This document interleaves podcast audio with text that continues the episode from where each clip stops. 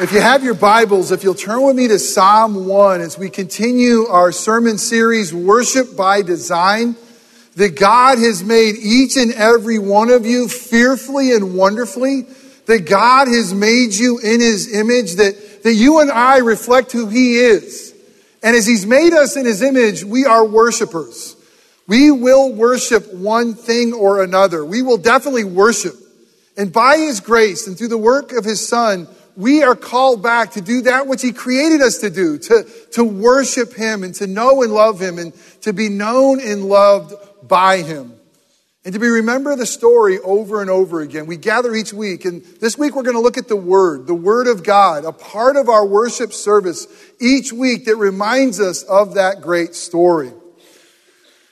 Well, this was a banner week in my wife Katie's Maitland Community Preschool third grade or three year old class because this was the week that they read Green Eggs and Ham. How many people remember this classic, Green Eggs and Ham? I mean, come on. It's, it's one of the best, actually written by Dr. Seuss. It was published on August 12th, 1960.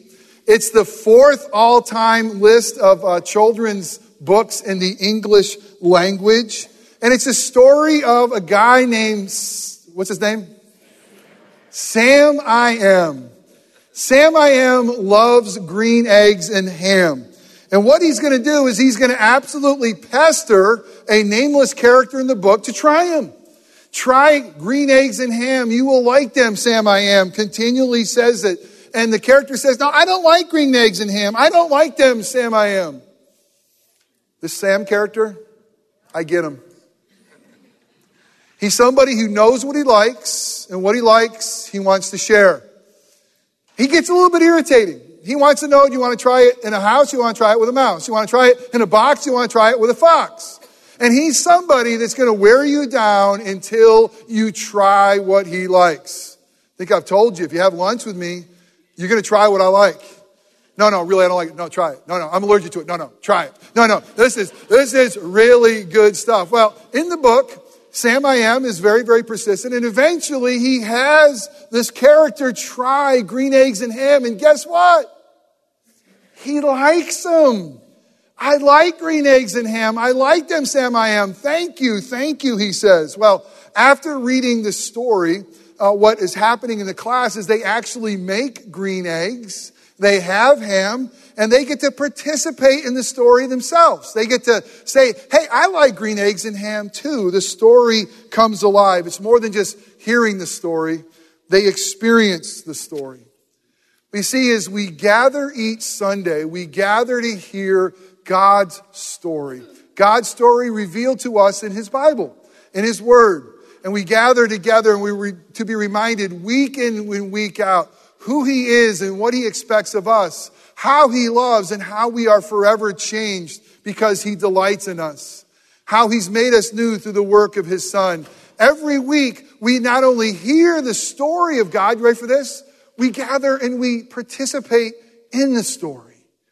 This is a part of his story as we gather together. And the story comes alive when the story is our story. When we can say, I see myself in the story. I'm realizing that, that this isn't just a story that God wants to tell somebody else. This is a story that God speaks into my life. This is a story that transforms me and makes me even more like the hero of his story, Jesus. How is it with you? Is this your story? Or is this a story that you've heard that's just a story out there? Let's look to God's word. We're going to look at Psalm 1. And Psalm 1 will, will remind us of a psalmist who, who delights in the story, who delights in the Word of God, because there he sees the fruit of life. There he sees how he is to live. And let's be mindful that God didn't give us this story just to, to entertain us or just to listen to, that this is a story that we are to participate in.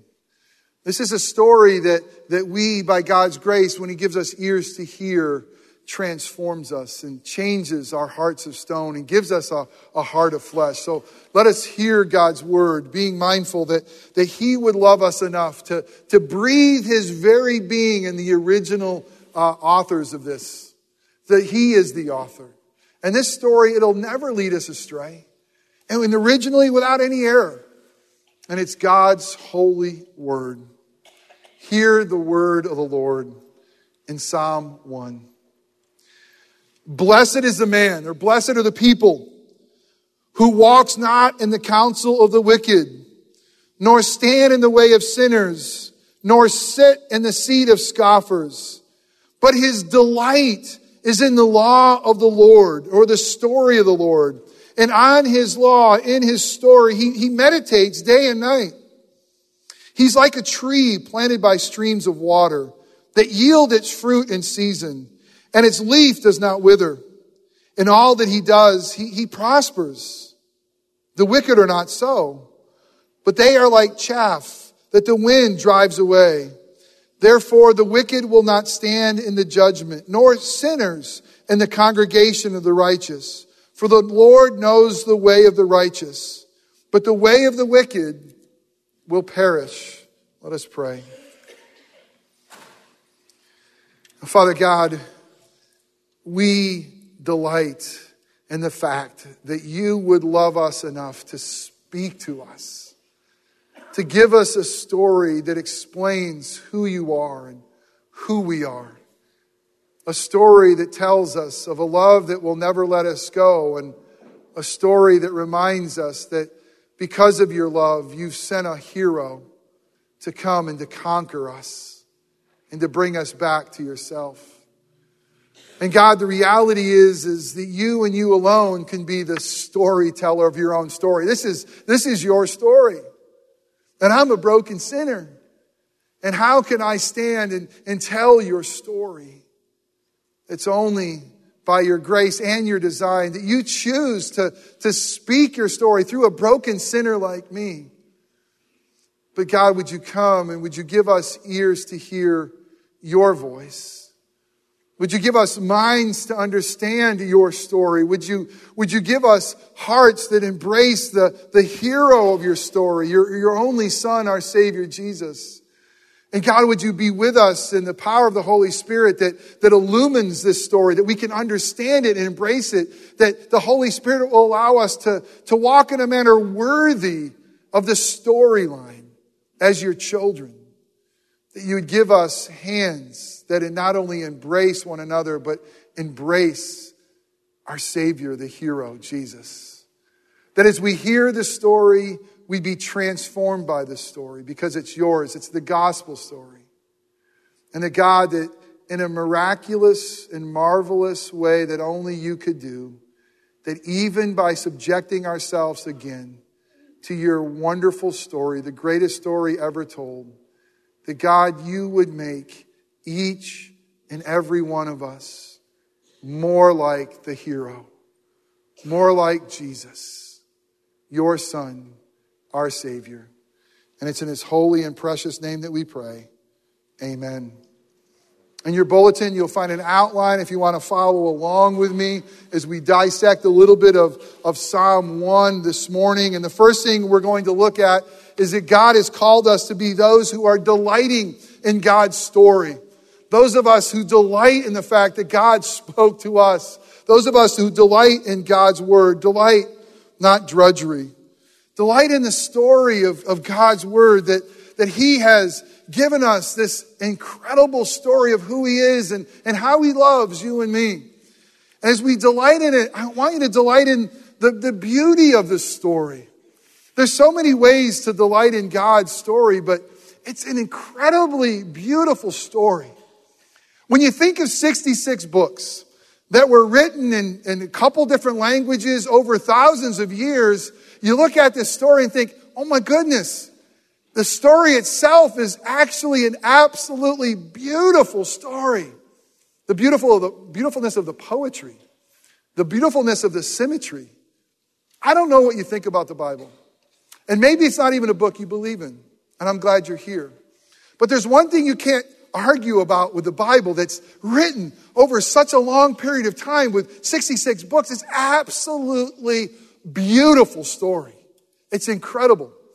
In seminary, we take the Bible and what we do is we dissect it. And you dissect it into different ways. It's like systematic theology where you took, take the Bible and you look at different loci, like things like who God is and who man is and who Jesus is. And you put them all together and you say, this is God and this is man and this is Jesus. And that's, that's kind of cool. Then you can look at biblical theology that looks at more of the big story. But then we also look at the literary genius of the story. And it's an absolute beautiful story the way he tells it. Delight in the beauty of the story. Delight in the unity of the story. How can this be just one story? But over all this time, it really is an incredible unified story. A story that basically tells us of a God who creates everything out of nothing.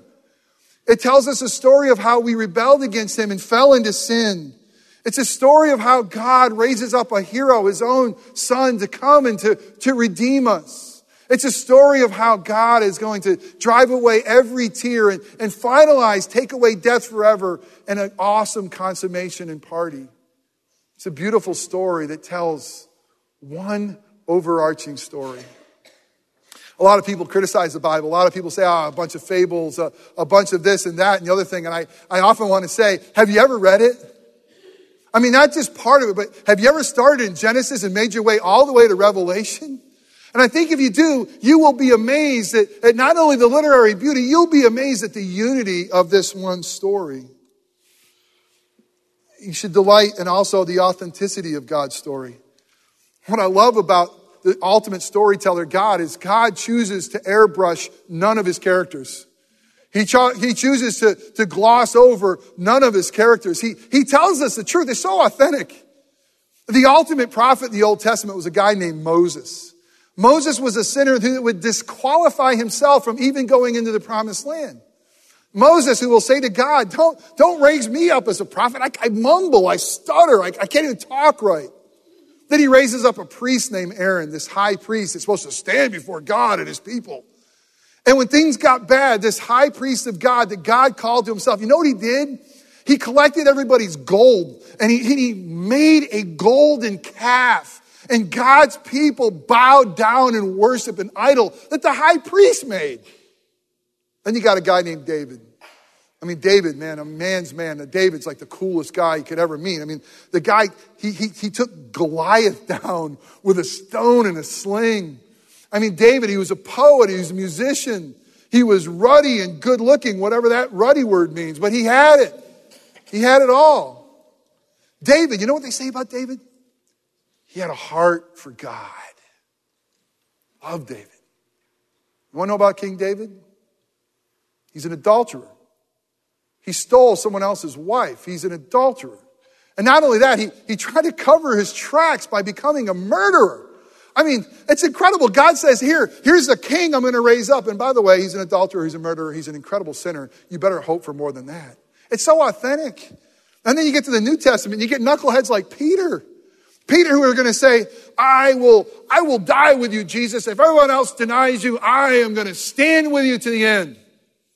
And some little servant girl says, Hey, by the way, weren't you with Jesus? Oh, I swear to God, I don't even know him.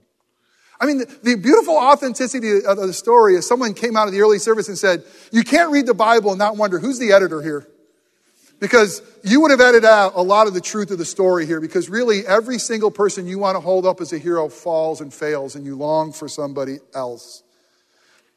And that's the point of the Bible delight in the hero of God's story. The hero of God's story is, is Jesus. I mean, the story of the Bible, was all written about him. It was all fulfilled by him. It all finds its resolution in him. I mean, this is, this is a story with one hero. And the one hero of the Bible is God's son, Jesus. In the Gospel of Luke, in Gospel, uh, Luke 24, there's this story uh, on the road to Emmaus.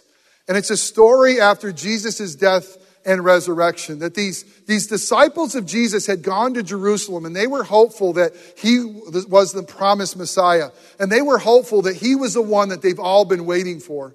But they were there and they saw what Pilate and the Romans did to them. They were there and they saw that, that this Jesus was, was hung on a cross and crucified. They were there and they saw with their own eyes that this Jesus was killed. I thought, oh my goodness. I mean, God doesn't send a Messiah that's crucified. God doesn't send a, a king that dies. Our hope can't be in a guy who dies on a criminal tree. And as they were walking from Jerusalem to Emmaus, Jesus, the resurrection of Jesus, appears and walks with them and says, Hey, fellas, what are you guys talking about? They're like, dude, I, I, you, have been living under a rock. I mean, everybody knows about what's happening in Jerusalem.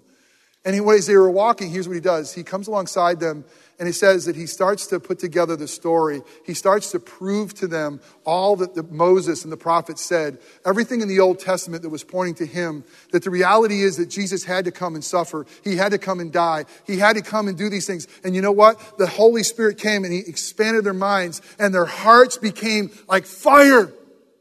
And all of a sudden, the story was one story. And all of a sudden, the story was so beautiful, and everything about the story pointed to Jesus. And their hearts burned because it all made sense. Hey, you, ever, you ever read God's word and just have it burn within you? Just have to realize that, that everything that was promised finds fulfillment in Jesus? That all the wrath that is said for our sins was absorbed by Jesus? That, that everything that God says he's going to do is, is now ours because of Jesus? You see, there's one hero of uh, the story. It's all written about him. He would say, Moses and the prophets, they only pointed to me, Jesus would say. They only told my story. All fulfilled by him. Keep that law. He did it perfectly. And it all finds resolution in him. What grace. Delight in that beauty. Delight in that unity. Delight in the authenticity. Delight in the hero. But delight in your place in the story. The story wasn't written about me. The story was written a long time ago in a, in a different world, in a different time, but it was written for me. Let me give you a little bit of help, uh, hermeneutical help of understanding your Bible, how to understand your Bible. When you, when you read it, I know that Dave and Christy Gambrell right now are helping us in a Sunday series of reading our Bible. And when you read the story, especially the Old Testament, you often figure you're, you're, focusing in on that world that they're describing, like maybe God's people in slavery or God's people going through the wilderness into the promised land. But when you really want the Bible to come alive, don't just read it in that world. Read it in their world. And what I mean by their world, there was a reason why, like Moses, who wrote the Pentateuch, wrote what he wrote. And he was writing it to a specific audience for a specific reason.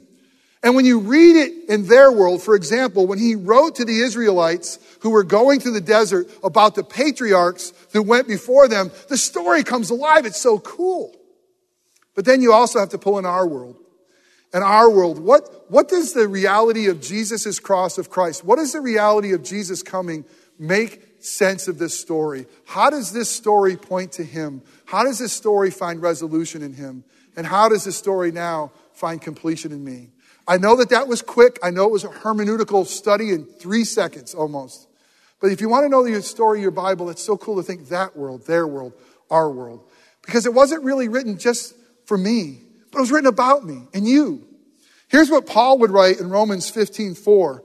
For whatever was written in former days was written for our instruction, that through endurance and through the encouragement of the scriptures, we might have hope. You see, the story of the Bible includes me. It reminds me that, that you and I, we're beloved in Christ Jesus. It reminds us that, that all of us have sinned and fallen short of God's glory. Do you know the, the song, the hymn? This is my story, this is my song, praising my Savior all the day long. This is my story, this is my song, praising my Savior Oh, the day long. Man, I started low. I couldn't go that far. the reality, this is my story. And by God's grace, I see myself in it. By God's grace, when He says that all have sinned and fallen short of the glory of God, I'm like, that's me. By God's grace, when I see the story of, of those who were diseased with sin and brokenness, I say, it's me. When I read about Peter, who seems so bold and yet is such a scaredy cat, and so prone to wander and so prone to fall, I say, it's me. When I read about someone like David who has a heart after God and I long to have a heart after God and yet still has such issues, I say, it's me. It's like seeing a family album when you want to go and you see your face in the story. You say, That's me, I get it. This is my story. My story is that God made me in his image and he's forever loved me in Christ Jesus. This is my story. I deserve none of God's love and I receive all of it by his grace and in faith in Christ Jesus. This is my story that Jesus would come and he is my righteousness. He is my identity. This is my story. Jesus' blood was shed for my sins and makes me whiter than snow. This is my story. I've been filled with the Holy Spirit of God, and He will never take His hand off of me. This is my story. I'm going to make it home, not because I'm good, because He is faithful. This is my story. You got to delight in God's word, delight in the power of God's word, the creative power of God's word. If you're old enough like me, you probably remember this. You remember the ad when E.F. Hutton speaks? People listen. When E.F. Hutton speaks, a financial advisor in a company, when E.F. Hutton speaks, people listen. But when God speaks, worlds leap into existence. When God speaks, creation was born. That's the story of the Bible. And he didn't have to collect a bunch of stuff that he was going to create with. God out of nothing, ex nihilo, according to the Bible, spoke and the worlds jumped into existence. What a thunderous voice he has. You see, delighted in the power of God's word. It's God's word that has created you and all things. Delighted in the recreative power of God's word, making us new in Christ Jesus. Through the word of God, he says he is making all things new. Delighted in the uh, personification of God's word, that, that God himself put on flesh, the word of God put on flesh and, and dwelt with us. The word, it says, he dwelt, he tabernacled, Emmanuel, God with us. Listen to the gospel of John. This is, this is the power of God's word. John 1, it's going to sound a little bit like Genesis 1, and there's a reason why. It says this, John 1, in the beginning was the word and the Word was with God, and the Word was God. He was in the beginning with God, and all things were made through Him, through this Word. Oh yeah, that's the story. And without Him was not anything made that was made. In Him was life, and the life was the light of man. And in verse 14, and this eternal God, the second person of the triune God, and the Word became flesh and dwelt among us and we have seen his glory. Glory as the only Son from the Father, full of grace and truth. The Jakes family put a lot of miles on uh, our vehicles. We travel, we have roots in upstate New York, we have family in North Carolina. Uh, we almost never fly, we almost always drive. People say, Man, you have no problem driving, do you? I said, None. And usually I'm filled with, my car is filled with people I love. And one of the things we do is we listen to stories. We listen to stories. It's easy to download. Maybe you can download them on your iPad or get them at um, Cracker Barrel.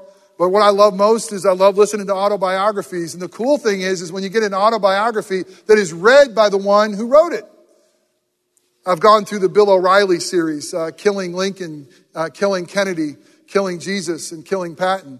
And they're actually read by, by him, O'Reilly. It's kind of cool. We also listen to Tina Fey's, and that's not very good. Don't listen to that one with your kids, all right? It's funny. She's funny. But she's a little off color, but it's kind of cool because she's telling her own story. And so it's something nice when the voice of the one who's telling the story is the one. Isn't that right? The voice of the one who tells the story of God is Jesus. He is the Word in flesh. He tells his own story the story of how he loves us, and he sends the Spirit for us to understand that story. Dig into God's Word. Not just delight, dig in. Dig into the Word of God, not just dipping in. It says, the psalmist says that he not only delights in the law of the Lord, the word of God, he's meditating in God's word. And this, this Hebrew word is a word for murmuring. He's, he's murmuring. He's continually saying it's the same word used for the cooing of a dove or a lion who growls over its prey. Isn't that cool? He meditates, he's murmuring, he's continually says it, he growls over it, he coos over it. God's word continually chewing it day and night. He's digging in personally. One thing that came out of the Reformation that was so glorious is the reality is the priesthood of all believers. That, that you don't need the church to understand the Bible, although God's called us to help explain it to you. You don't need a priest to go through. You could go to God right away. And you have the ability and the right and the privilege to have God's word in your hand, and you personally should be digging in. This is, this is a word that you should be getting to know. Typically, every year I buy a new Bible. It's around this time of year I get so excited for next year. Because as I buy a new Bible, I buy a new Bible, maybe a different translation, a different style, maybe it's set up a little bit differently, but every year I want to read the story.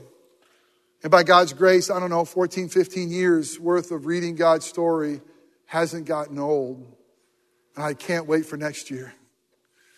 Right now, I'm in, I'm finishing up Second Kings. Uh, I'm in Hosea, just finishing up Hosea. I'm in the book of Hebrews as I'm going through the story. I can't wait for next year. One of the things I feel God's calling me to do is spend more time in the Psalms and more times just soaking in this. So I bought, I'm, I'm big into leather. I bought a, a leather book of just the Psalms. I just feel like God's calling me to not just meditate, but to memorize and to try to learn and go a little bit slower through them. And maybe I'm going to do a little less devotional reading, a little bit more reading of God's word. Because why? Because personally, He's given me the privilege of digging in. And by God's grace, it's a story that never gets old. Not only are you supposed to dig in personally, it's not just about you and Jesus, it's you and community. This is God's story, and God's story is told to us in community. And community helps us understand it. That's why we have community groups. That's why we do it. I want you to picture us on an archaeological dig. If you go to an archaeological dig, should you send one archaeologist or should you send a whole group? Can you imagine going to a place and just have one that's trying to dig up the truth and trying to examine what it is? But when you all go and you're all digging, you're all sifting, you all say, whoa, look what we found together. That's supposed to be digging in community. Not just personally in community, but also corporately. Corporately, we are gathering God's word. Part of what we're doing right here. We believe in the Reformation truth, sola scriptura, scripture alone. This and this alone is our authority. Although we've had two bishops join, they're not our authority. Our authority is God's word. It was 13 years ago, almost today. It was, it was November 3rd, 2002, when I preached my first ever sermon as your lead pastor. And the first words out of my mouth were similar words than these. I said, Today I begin what I hope to be a 25 year sermon series on Jesus. And I want you to know I only have one story. I only have one story. I only really only have one sermon series. And if you've been hanging around Orangewood for a while, you may think that my preaching sounds hauntingly familiar. I think I've heard this before. Because all I have is Jesus. But when we preach Jesus, we got to preach the full counsel of God's word. We got to tell the whole story of God. It's one story, one story, one hero. But the reason we are in Genesis, the reason we preach through Ruth, the reason we preach through Ecclesiastes or Second Corinthians or anything in God's Word, it's all one story that's to be preached and told to God's people. But remember, it's got one hero and one point of our love for Him in Christ Jesus. Dig in, delight, and do God's Word. Doing versus dismissing. We're called to be not just hearers of God's word, but to be doers. Romans 2.13. We got to read Romans 2.13 because it, it, might sound a, a, a little bit different at first. It says this, Romans 2.13, For it is not the hearers of the law or the word who are righteous before God, but the doers of the law who will be justified. Wow. It's basically saying I'm not justified just by hearing God's word. I'm justified by doing God's word. But it's clear through Paul, clear through scripture that the doing of God's word that is ultimate. Listen to this. You can't miss this. The doing of God's word that is ultimate is believing in God's word. Believing in God's son. We are justified by God's grace alone. We're justified by faith alone. We're justified in Christ alone. And doing God's word begins with believing in God's word. James 1, verses 22 through 25 says this that we need to be doers of the word. But be doers of the word and not just hearers only, deceiving yourself. For if anyone is a hearer of the word and is not a doer, he's like a man who looks intently at his natural face in the mirror. For he looks at himself and goes away and at once forgets what he is like.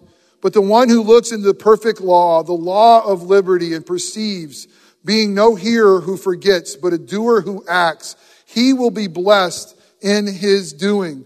We are blessed as we execute God's word. Jesus himself in Matthew 4 4 will quote Deuteronomy 8 3. And he will say this, he will say that, that man doesn't live by bread alone, that life is more than just the things of this earth. Man doesn't live on bread alone, but man lives on every word that proceeds from God's mouth. If you want to have life, if you want to have life as God intends you to have it, you got to bow your knee to the word of God and his son and live the word of God. And that's what Psalm 1's about. Psalm 1 is one who delights in God's word. Psalm 1 is one who digs into God's word. And Psalm 1 is one who bears fruit because of living God's word. The fruit that is in season and out of season and avoid sin. Anybody like Hollieanna? Hollieanna Fruits? Maitland, come on. Any Hollieanna fans here? Love that place. It's on 1792. You got to go. It's one of, you know, Central Florida's little perfect places of, of reminding us of history. Hollieanna Fruits, Hollieanna Stand just opened back up. It's a reminder that you can go get great grapefruit grown locally. You can get some orange juice. You can get oranges or whatever. It's coming. It's a season of fruits. And when it closes around tax time, we get a little depressed and we just long for it to come back again.